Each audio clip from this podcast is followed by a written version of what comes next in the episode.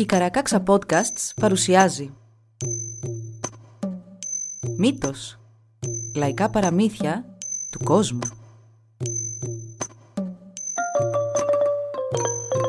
Κάποιες ιστορίες μπορεί για κάποιους να περιλαμβάνουν ευαίσθητο υλικό. Για περισσότερες πληροφορίες για το κάθε επεισόδιο, συμβουλευτείτε τις σημειώσεις του όπου βρήκατε αυτό το podcast.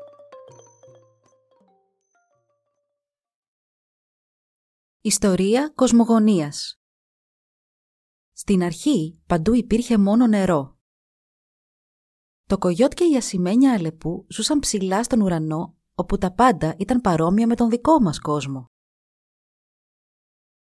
Η ασημένια αλεπού δεν κρατιόταν να αρχίσει να δημιουργεί πράγματα, μα το κογιότ ήταν αντίθετο σε αυτό.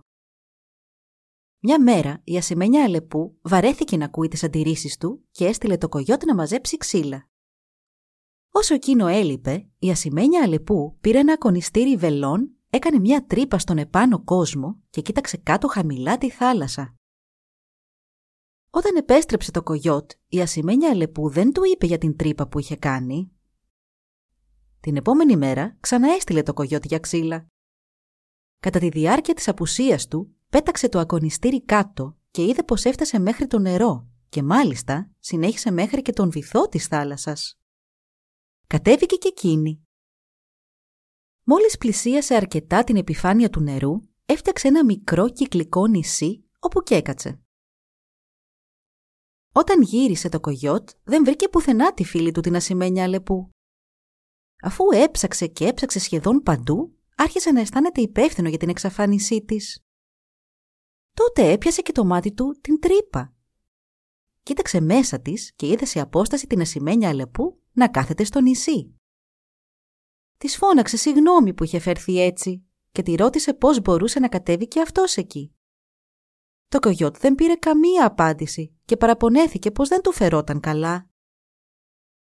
Τότε η ασημένια αλεπού του πέταξε ένα ακονιστήρι. Το κογιότ το καβάλισε και καθώς αυτό έπεφτε πάλι κάτω, κατέβηκε και εκείνος. Το νησί ήταν τόσο μικρό που ούτε να τεντωθεί δεν μπορούσε το κογιότ. Οι δυο τους κοιμήθηκαν για λίγο και όταν ξύπνησαν πεινούσαν πολύ, αφού δεν υπήρχε τίποτα εκεί που βρίσκονταν για να φάνε. Για πέντε μέρες συνεχίστηκε αυτή η κατάσταση, μέχρι που επιτέλους η ασημένια αλεπού έδωσε στο κογιότ λίγους ηλιόσπορους να φάει. Πολύ του άρεσαν του κογιότ και ρώτησε τη φίλη του που τους είχε βρει, μα απάντηση δεν πήρε. Πέρασαν άλλες πέντε μέρες και η ασημένια αλεπού έκανε το νησί λίγο μεγαλύτερο για να μπορεί το κογιότ να τεντωθεί.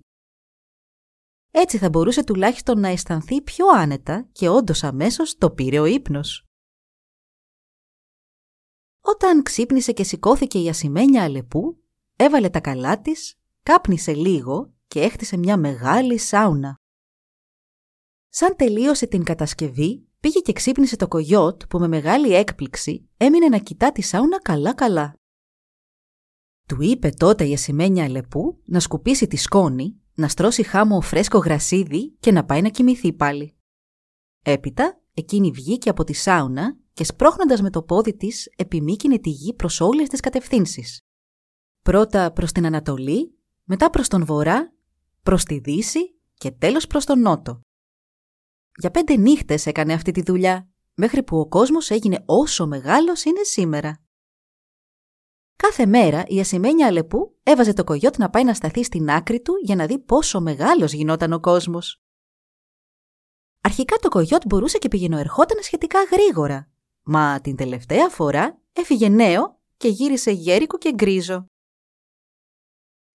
Η ασημένια Αλεπού έφτιαξε δέντρα και πηγές Έκανε τον κόσμο πολύ όμορφο. Έκανε κάθε λογή ζώα, μόνο και μόνο με τη σκέψη της. Αυτά τα ζώα όμως ήταν σαν άνθρωποι.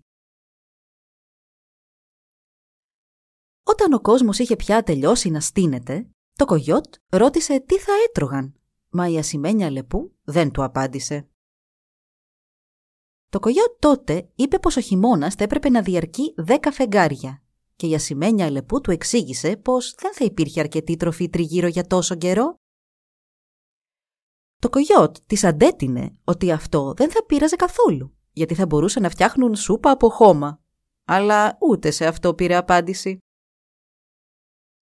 Η ασημένια Αλεπού αποφάσισε πως ο χειμώνας θα κρατούσε μόνο δύο φεγγάρια και πως οι άνθρωποι τότε θα έτρωγαν ηλιόσπορους, ρίζες και μούρα. Το κογιότ επέμεινε και επανέλαβε αυτό που είχε προτείνει προηγουμένως και έτσι άρχισαν να διαφωνούν και να μαλώνουν για αρκετή ώρα. Τέλος, η ασημένια Αλεπού είπε εκνευρισμένη. «Σαν πολύ δεν μιλάς». «Τέσσερα φεγγάρια θα υπάρχουν μέσα στον χρόνο και δεν θέλω άλλη κουβέντα. Δύο φεγγάρια θα είναι του χειμώνα, ένα της άνοιξης και ένα του φθινοπόρου. Αρκετά ως εδώ». Όσο για τους ανθρώπους, όταν παντρεύονται θα κάνουν παιδιά παίρνοντας ένα κοχύλι δεντάλιουμ ή μια χάντρα δίσκο. Η μια πλευρά θα βγάζει αγόρι και η άλλη κορίτσι. «Χμ, δεν μου ακούγεται σωστό αυτό. Δεν λέω να παντρεύονται, είναι καλό. Δεν θα ευχαριστούνται αλλιώς. Θα πρέπει να ζουν σε ζευγάρια. Αλλά τα υπόλοιπα δεν τα λες καθόλου καλά. Η ασημένια Αλεπού δεν ήθελε άλλες διαφωνίες για το θέμα αυτό και έτσι, βλέποντας πως το κογιότ δεν υποχωρούσε, ενέδωσε στο τέλος και του είπε «Ας γίνει όπως το λες εσύ». Μια μέρα η ασημένια Αλεπού βγήκε έξω να μαζέψει κουκουναρόσπορους. Ανέβηκε πάνω σε ένα δέντρο, τίναξε με δύναμη τα κλαδιά του και τότε άρχισαν να πέφτουν κάτω σπόροι, ήδη αποφλειωμένοι, έτοιμοι να φαγωθούν. Γέμισε το πανέρι της και τους πήγε σπίτι. Το κογιότ είχε βγει να μαζέψει ξύλα και όταν γύρισε η ασημένια Αλεπού είχε ήδη μοιράσει τους σπόρους για τους δυο τους. Εκείνη έφαγε μόνο ένα μέρος των σπόρων που της αντιστοιχούσαν και φύλαξε τους υπόλοιπους για αργότερα. Μα το κογιότ όλη νύχτα έτρωγε και έτρωγε, βγήκε μια φορά έξω να αδειάσει το έντερό του και επέστρεψε και συνέχισε να τρώει μέχρι που τελείωσε όλους τους σπόρους του. Το επόμενο πρωί η ασημένια Λεπού βγήκε να αναζητήσει έλατα που τα κλαδιά τους να μοιάζουν με σωστές σκούπες. Βρήκε ένα, του έβαλε φωτιά και στάθηκε στο έδαφος με το βλέμμα της κολλημένο κάτω μπροστά στο δέντρο. Από το δέντρο άρχισαν να πέφτουν σχεδόν αμέσως πέρδικες που η ασημένια Λεπού έβαλε στο πανέρι της και ξεκίνησε για το σπίτι της.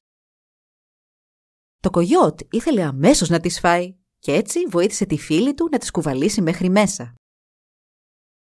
Τις μοίρασαν μεταξύ τους και, όπως και πριν, το κογιότ έφαγε όλο το μερίδιό του αμέσως, ενώ η ασημένια λεπού φύλαξε αρκετές για μετά. Ξημέρωσε πάλι και το κογιότ ρώτησε την ασημένια λεπού πού είχε βρει εκείνους τους κουκουναρόσπορους. Εκείνη του είπε να ανέβει σε ένα δέντρο και να κουνήσει τα μεγάλα κλαδιά με το πόδι του. Το κογιότ ήταν σίγουρο ότι μπορούσε να το κάνει και έτσι πήγε να δοκιμάσει την τύχη του. Πράγματι τα κατάφερε, μα μόλις κατέβηκε από το δέντρο έφαγε όλους τους σπόρους μονομιάς. Πήγε τότε σε άλλο δέντρο να κάνει το ίδιο, μα όσο και να κουνούσε τα κλαδιά του, δεν έπεσε κανένας σπόρος. Και όχι μόνο αυτό, μα έχασε και την ισορροπία του. Έπεσε και τραυματίστηκε σοβαρά από το πέσιμό του. Γύρισε σπίτι με σπασμένο λαιμό και με δυνατούς πόνους σε όλο του το σώμα. Η ασημένια Λεπού ήξερε πολύ καλά τι είχε συμβεί, αλλά δεν είπε τίποτα. Μετά από λίγο, το κογιότ της εξομολογήθηκε τι είχε κάνει. Την επόμενη μέρα, το κογιότ τη ρώτησε πώς είχε πιάσει εκείνες τις πέρδικες και η ασημένια Λεπού του είπε να βάλει φωτιά σε ένα δέντρο, έπειτα να σταθεί με την πλάτη του σε αυτό και να μην κοιτάξει επάνω. Έτσι το κογιότ πήγε να πιάσει και αυτό πέρδικες. Όλα πήγαν καλά, αλλά άνοιξε τα μάτια του, κοίταξε πάνω και είδε τις πέρδικες να πέφτουν. Τις μάζεψε, τις μαγείρεψε αμέσως και τις έφαγε όλες επί τόπου. Πήγε τότε να κάνει το ίδιο και σε άλλο δέντρο, αλλά αυτή τη φορά άρχισαν να πέφτουν φλεγόμενα κλαδιά που το χτύπησαν και το έκαψαν άσχημα. Γύρισε τρέχοντας και κλαίγοντας στο σπίτι. Η καλή ασημένια λεπού του έδωσε από το δικό της μερτικό να φάει. Το πρωί η ασημένια Αλεπού βγήκε έξω και σκαρφάλωσε πάνω σε έναν κέδρο. Τράβηξε κάποια κλαδιά που αμέσως πήραν τη μορφή εδόδημων κρίνορ. Έφερε πίσω μπόλικους και το κογιότ καταβρόχθησε όλους τους δικούς του στη στιγμή. Ρώτησε πώς μπορούσε και αυτό να μαζέψει τέτοιους και η ασημένια Αλεπού του είπε να φτιάξει έναν μακρύ γάτζο και να καθαρίσει προσεκτικά τα κλαδιά, αλλά να μην ανοίξει τα μάτια του όσο θα το έκανε όπως και πριν, η πρώτη απόπειρα του κογιότ ήταν επιτυχής και έφαγε όλους τους κρίνους μόλις τους μάζεψε. Στην προσπάθειά του όμως να το επαναλάβει, τα κλαδιά έπεσαν στο κεφάλι του και το χτύπησαν. Μια άλλη φορά, η ασημένια λεπού βγήκε να κυνηγήσει λαγούς. Έχτισε έναν φράχτη από θάμνους και οδήγησε κάμποσους λαγούς κατά πάνω του, έτσι που ο ένας βρέθηκε πάνω στον άλλο. Στη συνέχεια τους σκότωσε χτυπώντας τους στο κεφάλι με ένα ρόπαλο και τους κουβάλισε μέχρι το σπίτι. Το κογιότο συνήθως έφαγε όλους τους λαγούς του και η ασημένια Αλεπού δεν μπορούσε να κάνει τίποτα για να το σταματήσει. Μόνο δεν του αποκάλυπτε πότε έτρωγε εκείνη. Κάποιες φορές έβαζε σπόρους μέσα σε κοτσάνια σκληπιάδας και προσποιόταν πως έφτιαχνε σκηνή, ενώ τότε τους έτρωγε στα αλήθεια. Μα το κογιότ δεν άργησε να καταλάβει τι γινόταν και ζήτησε από την ασημένια λεπού τάχα μου να τη βοηθήσει να φτιάξει το σκηνή. Εκείνη συμφώνησε και του έδωσε μπόλικα κοτσάνια που δεν είχαν ούτε έναν σπόρο μέσα. Το ίδιο κιόλας βράδυ, το κογιότ έκανε πως κοιμόταν και είδε την ασημένια αλεπού να βάζει τους σπόρους μέσα στα κοτσάνια. Πετάχτηκε και την τσάκωσε στα πράσα αλλά η ασημένια λεπού κατάπιε πολύ γρήγορα. Κι έτσι, όταν το κογιότ τη ζήτησε να ανοίξει το στόμα της, δεν βρήκε ούτε έναν σπόρο εκεί. Του εξήγησε πως πριν οι άνθρωποι φάνε τους σπόρους, τους βάζουν σε καλάθια και το κογιότ την πίστεψε. Η ασημένια λεπού βγήκε τότε να μαζέψει κι άλλες ασκληπιάδες και το κογιότ βάλθηκε να κοπανά τα δοκάρια του σπιτιού με μια μεγάλη πέτρα για να βρει την κρυψώνα της. Τη βρήκε και οι σπόροι άρχισαν να πέφτουν βροχή πάνω του. Φώναξε «Σταματήστε! Αρκετά! Είμαι αρχηγός εγώ! Φτάνει καλέ!» Μα οι σπόροι συνέχισαν να πέφτουν και να πέφτουν, σχηματίζοντας ένα βουναλάκι στη μέση του σπιτιού. «Να έρθουν τα καλάθια!» Φώναξε τότε το κογιότ και στη στιγμή εμφανίστηκαν πολλά καλάθια μπροστά του. Το κογιότ έβαλε όλους τους σπόρους μέσα στα καλάθια και άρχισε να τρώει όσους περισσότερους μπορούσε.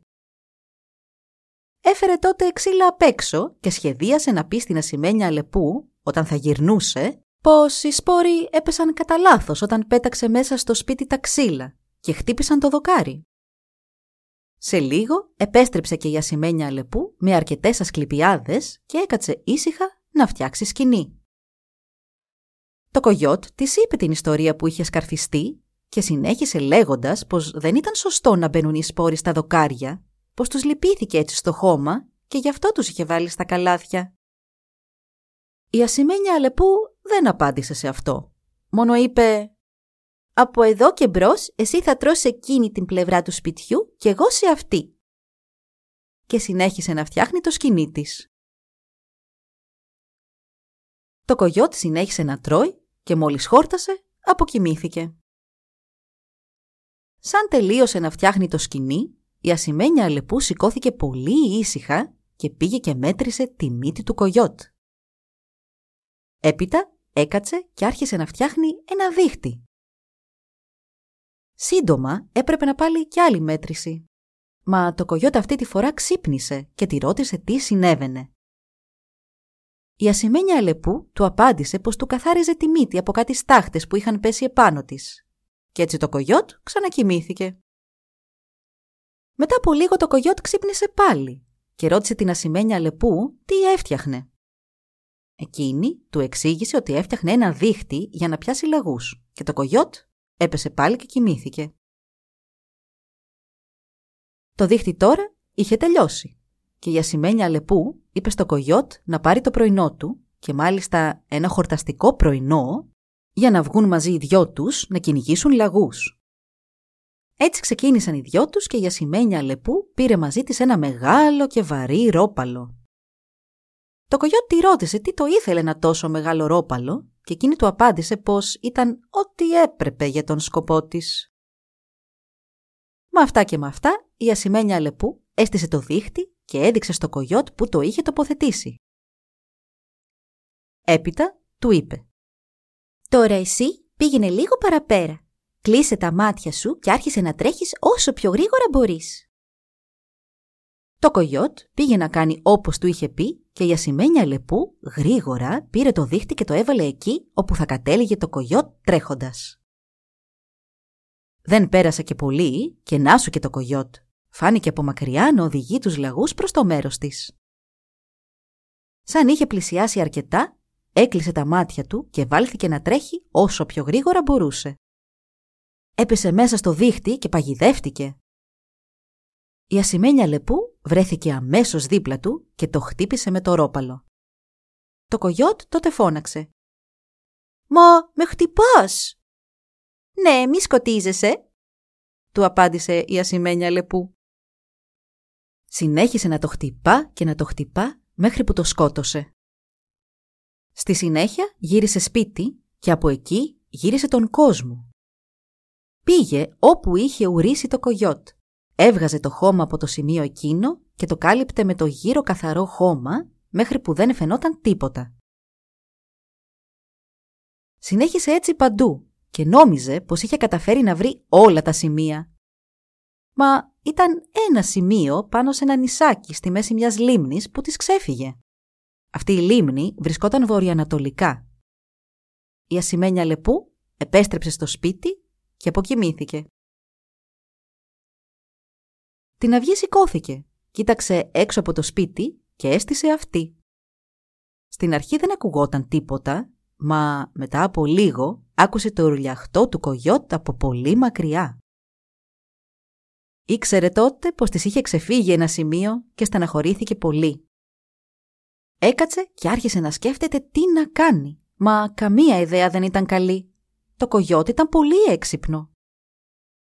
Τότε το ουρλιαχτό άρχισε να ακούγεται όλο και πιο κοντά. Και τότε σκέφτηκε ένα σχέδιο. Έκανε να μεγαλώσουν πολλά μανιτάρια, κεράσια και δαμάσκηνα κατά μήκος του δρόμου από όπου θα ερχόταν το κογιότ. Το κογιότ ήταν πολύ θυμωμένο και ήθελε τώρα με τη σειρά του να σκοτώσει την ασημένια αλεπού. Έφτασε μπροστά στα μανιτάρια και ενώ η ασημένια αλεπού νόμισε πως αυτά θα το καθυστερούσαν, εκείνο έφαγε μόνο ένα και συνέχισε. Μετά συνάντησε τα δαμάσκηνα. Από αυτά το κογιότ έφαγε μπόλικα, μιας και θεώρησε πως δεν μπορούσε να πάει στη μάχη με άδειο στο μάχη Καθώς έτρωγε, ξέχασε τον θυμό του. Συνέχισε όμως το ταξίδι του. Η ασημένια λεπού τώρα φοβόταν πολύ και μόλις το κογιότ έφτασε στο σπίτι, έκανε την άρρωστη. Το κογιότ της είπε πως καλό θα ήταν να έτρωγε και εκείνη από αυτά τα ωραία δαμάσκηνα. Θα την έκαναν καλά και πως κάτι έπρεπε να κάνει για να γίνει καλά αντί να κάθεται ξαπλωμένη όλη μέρα. Η ασημένια λεπού σηκώθηκε και έφαγε μερικά, ενώ το κογιότ είχε ξεχάσει ολότελα την εκδίκησή του. Την επόμενη μέρα, το κογιότ είπε πως θα πήγαινε να μαζέψει φρούτα. Πήγε και μάζεψε δαμάσκηνα, κεράσια και μανιτάρια. Τα έφερε πίσω και τα άφησε μπροστά στην ασημένια λεπού, λέγοντάς της πως τώρα θα είχαν μπόλικο φαγητό. Η ασημένια λεπού του είπε να πάει να φέρει ξύλα. Εκείνη πήγε και έφερε λαγούς.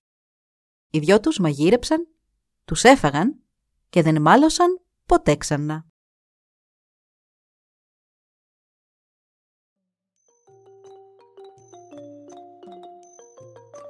Εδώ λοιπόν η ιστορία μας έλαβε τέλος. Μπορείτε να μας βρείτε στην ιστοσελίδα www.karakaksa.org για να μας ακολουθήσετε και να μας υποστηρίξετε. Σας ευχαριστούμε που μας παρακολουθήσατε. Γεια σας!